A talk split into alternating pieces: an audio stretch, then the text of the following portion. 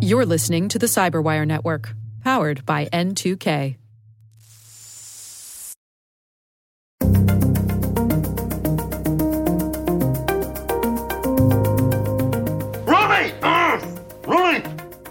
Hello, everyone, and welcome to a special edition of the Hacking Humans podcast, an occasional series we call Hacking Humans Goes to the Movies.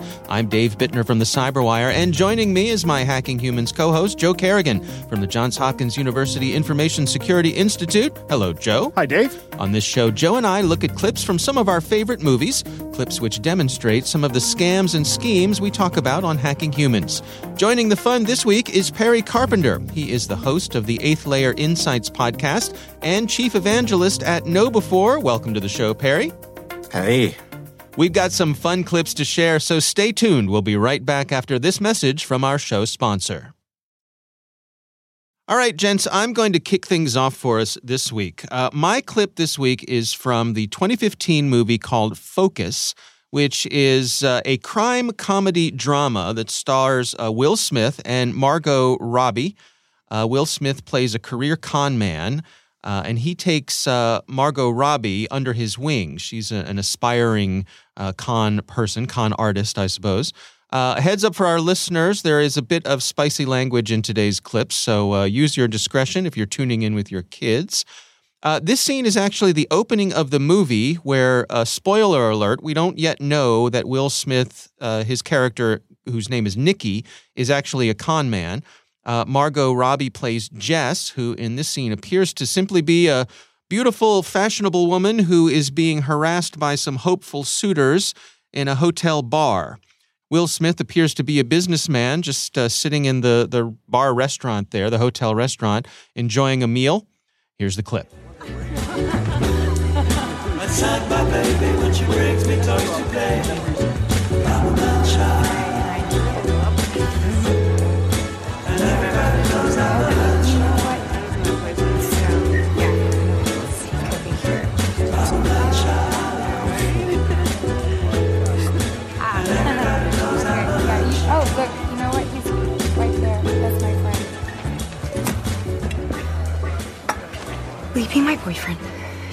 for a minute.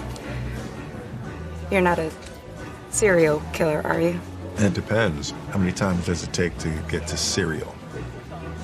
Five? Oh, no, we're good. Jess. Nikki, Burgundy. very good. It's very confusing, isn't it? Hmm. How do you know it all? Mostly from drinking. Yeah. More you drink, more you learn. In that case, I am uh, I am the foremost expert in Jaeger bombs. I will walk you through it all. It's been a pleasure to serve you, Chef Oshawili.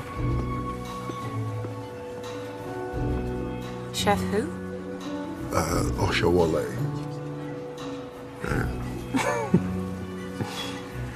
You know, maybe the roofie's talking, but this was really fun. Thank you.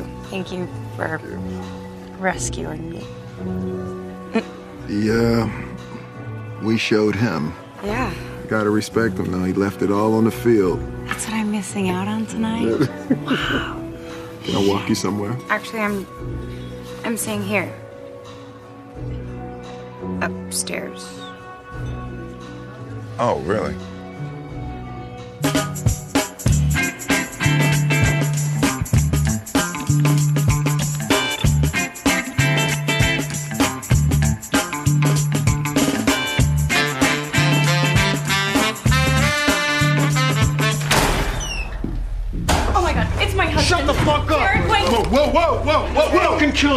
Just let him go. No fucking way, he's fucking dead. Give me one fucking reason why I shouldn't do it. I'm drawing a blank. What? I think you should shoot me. Let's be honest, you've been aggrieved. Don't mess around with him, Nikki. He's done hard time. Done fucking hard time. If you had any idea what I was about to do to her, I Shut mean, up, man. She was gonna be no good to you after that. So I, you, you should really shoot me. What kind of stuff are we talking about? Saudi bachelor party shit. Saudi bachelor party. R. Kelly drop cloth shit. Please, come on, shoot. Just stop fucking around. I'm gonna fucking kill you. You'd really be doing me a favor. Cancer. Tumor the size of a peach. Pull the trigger, you'll see. You you got cancer. He's on to us. Oh shit! I knew this wasn't gonna fucking work. You guys suck. Just give us the money, Or what? or he's gonna shoot you in the neck. I neck. wanna shoot a guy with cancer. Grandma Mikulski had cancer. He doesn't have cancer, you You idiot. was really bone this thing. First of all, you gotta wait till she gets my pants off. And then you gotta give me a chance to run. That's how you get the money. And you never drop the con. You never break. Die with the lie. When did you make us? Uh, when you stole a wallet from the bum downstairs. Bullshit. No, real shit. And why'd you come up here if you're so smart? Professional curiosity. And I like boobs. You know, I figured it was a win-win. All thumbs, sweetheart. It was a bum lift. It was a great lift. Please. He was so shit how she could have taken his appendix. You suck. All right. Gents, what do you think? Why don't we start with you, Joe? I was wondering what was going on in that uh, in that scene. First off, uh, my suspicion is raised when a woman comes over to a guy and says, "Hey, can you be my boyfriend for a minute?" Mm. Uh, That that to me is uh, I don't know that no woman has ever done that to me, nor and if she did, I'd I'd immediately be suspicious. Um, so uh, you know, it's it's Will Smith is a con man, and and these other two characters are con men as well, uh, and they're just going to try to shake him down for money after the alleged husband comes in and threatens to blow his blow his head off. So Right. uh, yeah, it's pretty straightforward con. Uh, but the the um, I like the way Will Smith handles it because he he knows it's a it's a con, and he he just says, "Oh, "Go ahead and shoot me." Yeah. Perry, what do you think? Well, um, actually, this is a, a movie I saw right when it came out because the the consulting work that was done on it was really interesting. There's a guy named Apollo Robbins who is a world renowned pickpocket that did Yeah. training for Will Smith and Margot Robbie. So a lot of the lifts and things like that are are great in this and the the work behind the cons and how the setups work and the the investment of the emotion and all that I think are great as well. So it's a it's a fun watch um, with a lot of morally ambiguous characters. Yeah, yeah. No, and and if you're interested in this sort of thing, as you point out, there's there are many many scams throughout this movie, um, and one of the fun parts is they explain them. So, but I think Joe's right. I mean, it's pretty straightforward here. Uh, you know, if somebody comes up to you in a hotel bar and uh, offers you something that's too good to be true, uh, Right. just- which in this Probably case, in this case, is a yes, a, a beautiful, fashionable woman. It is probably too good to be true, and uh, that was the setup. But uh, you know, a fun little bit of uh, comedy there with Will Smith being on to them the whole time. All right, that is my clip this week. Uh, Perry, you have the other clip for us. What do you have to share? Yeah, so my clip goes back to I think um, every one of us right here is in the over 40 group. So um, if you flash back to our childhood, there was a, a very well known filmmaker by the name of John Hughes who wrote things like Home Alone and um, National Lampoon's Vacation and The Breakfast Club and Planes, Trains, and Automobiles. So there's there's a movie that he wrote that's also very famous called Ferris Bueller's Day Off. And uh, Ferris is high school kid, um, doesn't like always going to class, is well known for cutting class, has a rivalry with his principal, and he's coming up on graduation and wants one last day off. And he ropes his friend Cameron in to doing that with him.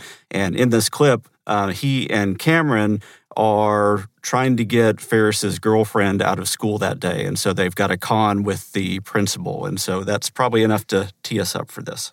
All right. Dead grandmother? Yes, that's what Mr. Peterson said. I had Florence Sparrow notify Sloane. Poor little lamb. Who's this girl going out with? It's so hard to tell these days. I do see her with Ferris Bueller quite a little bit. Would you get me Mr. Peterson's daytime number, please? Sure. Ed Rooney's office. This is George Peterson. Oh, uh, please hold. Well, you know, it's Mr. Peterson. Do you still want his daytime number?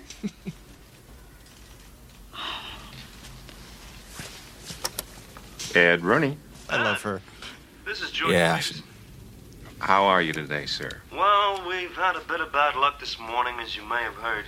Yeah, I heard, and oh, I'm all broken up. Boy, what a blow. Yeah. Yeah. Well, uh, it's been a tough morning, and uh, we've got a lot of family business to take care of, so if you wouldn't mind excusing Sloane, I'd uh, appreciate it. Uh, uh, sure. Yo, I'd be happy to. Yeah, you, uh, you, you just produce a corpse, and uh, I'll release Sloane. I want to see this dead grandmother firsthand. It's all right, Grace. It's Ferris Bueller, a little twerp. I'm going to set a trap and let him fall right into it. Uh, uh, Ed, I'm, I'm sorry. Did, did you say you wanted to see a body? Yeah, that's right. Just uh, roll her old bones on over here, and I'll dig up your daughter. You know that school policy. Oh? Uh, was this your mother? Uh, n- no, my wife's mother.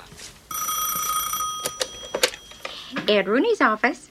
Hi, this is Ferris Bueller. Can I speak to Mr. Rooney, please? Thank you. Uh, oh, Tell you what, dipshit. You don't like my policies, you can just come on down here and smooch my big old white butt. Ed, Pucker up, buttercup. Ferris Bueller's online too.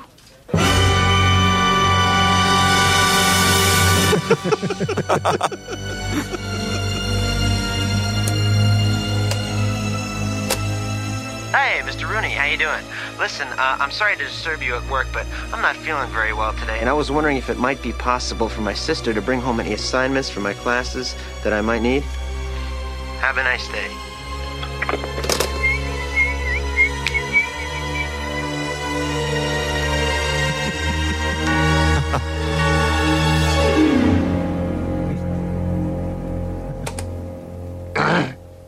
Mr. Peterson? Um, yeah, no, I, I, I think I owe you an apology, sir. Well, I should say you do. I, uh, I, I, I. Well, I think you should be sorry, for Christ's sake. A family member dies, and you insult me. What the hell is the matter with you, anyway? Uh, uh, uh, well, uh, you, you- I, I, I really don't know, sir. I mean, I, I, I didn't think I was talking to you. I, thought I was talking to somebody else. You know, sir, that I would never deliberately insult you like that. I, I, I can't begin to tell you how embarrassed I am. What? Pardon my French, but you're an asshole. What? Asshole! Uh, you're, you're absolutely right, sir. You've hit the nail right in the head. Find out where she is. This isn't over yet, Buster. Do you read me? Uh, loud and clear, Mr. Peterson. Call me sir, God damn it! Yes, yes, yes, sir, yes, sir. That's better. You just mind your P's and Q's, Buster, and remember who you're dealing with. Bueller. Ferris Bueller. Now, I'm, I'm a little scared because what if, he, what if he recognizes my voice? Possible. You're doing great. Yeah? She's in. Wait. Rooney! Oh. Oh. Rooney! Calm down! Oh, just. Oh. oh. Uh, just a, a little uh, office difficulty, sir. Rooney, I don't have all day to bark at you, so I'm gonna make this short and sweet. I want my daughter out in front of the school in ten minutes by herself. I don't want anybody. What? It's too suspicious. He'll think something's up. Cover it. You. Talk. You. Talk. Come on. 306. Rooney! Uh, Rooney! Yes, yes. Listen here, pay attention. I changed my mind. I want you out in front of the school with her. I'd like to have a few words with you, by God. On second thought, we don't have time to talk right now. We'll get together soon and we'll have lunch. Ow! Best. What the hell is wrong with you? Wait. Wait. Where's your brain? Why'd you kick Where's me? Where's your brain? Why'd you kick me? Where's your brain? I asked you first. How can we pick up Sloane if Rooney is there with her? All right. I love this movie. It's a, it's a great movie.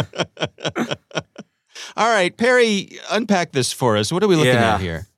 Well, so uh, for those of us that, that haven't seen that scene before, so it opens up with uh, Cameron Ferris's friend calling the principal and doing what we in the industry call pretext. So pretending to be somebody else, uh, pretending to be Sloane's father, and saying that there's been a tragedy in the family, and uh, he wants to, Sloane to be able to be out of school that day. And of course, that um, that rivalry between the principal and and Ferris because the principal found out that Ferris Bueller is is her boyfriend immediately gets in his head. He thinks that something's up, and so what we see is is um, really interesting play on emotions and irrationality through this whole thing Hmm. from everybody, I think, um, which is what makes it so fun because you have the principal trying to prove a point.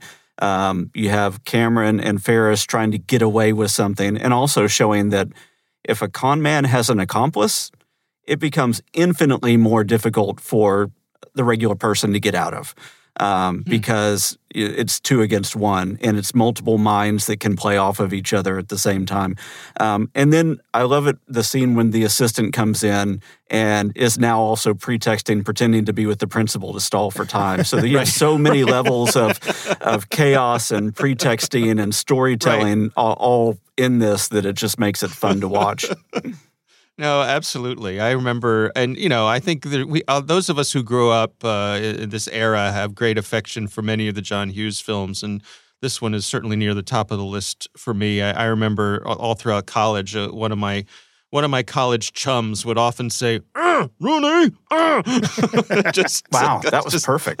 That was just his exclamation that he'd, he'd say, "I call you up and you insult me." Like it's- it's- we- Whose people voice love is he to- doing there? People love to do. I don't know whose voice he's doing there, but Yeah, that's Pretty Cameron funny. doing Sloane's dad's voice. Yeah, I, mean, I understand what, but that, that's like a character voice that you hear a lot uh, Yeah. in. Uh, Ah, yeah. Yeah, I don't know. Like, all- like I want to say Jim Backus, but it's not Jim Backus. Um, No, it's no. some someone like that. yeah, yeah. Uh, I would like to point out that at one point in time, Principal Rooney is about to do the right thing, and he says, uh, "Get me Sloane's dad's daytime phone number." Right. Mhm. I'm going to Oh, call yeah, out. yeah.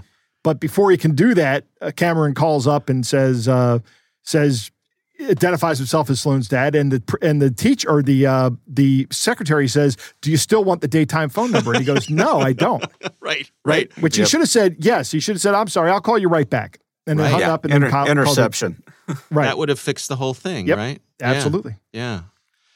All right. So close. Oh, such great fun. such great. I got to go watch this whole movie now. All right. Well, certainly a, a great clip, uh, two great clips today. Lots of fun. And uh, Perry Carpenter, thanks so much for joining us today. We appreciate you uh, being a part of the festivities. Yeah, thanks for having me. These kind of movies are great. They they, uh, to to bring anything like um, you know social engineering, tradecraft, the things that we study all day to the masses is always fun to watch.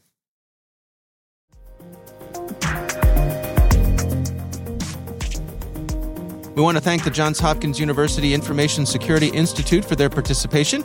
You can learn more at isi.jhu.edu. The Hacking Humans podcast is proudly produced in Maryland at the startup studios of DataTribe, where they're co building the next generation of cybersecurity teams and technologies. Our senior producer is Jennifer Eiben. Our executive editor is Peter Kilpie. I'm Dave Bittner. I'm Joe Carrigan. And I'm Perry Carpenter. Thanks for listening.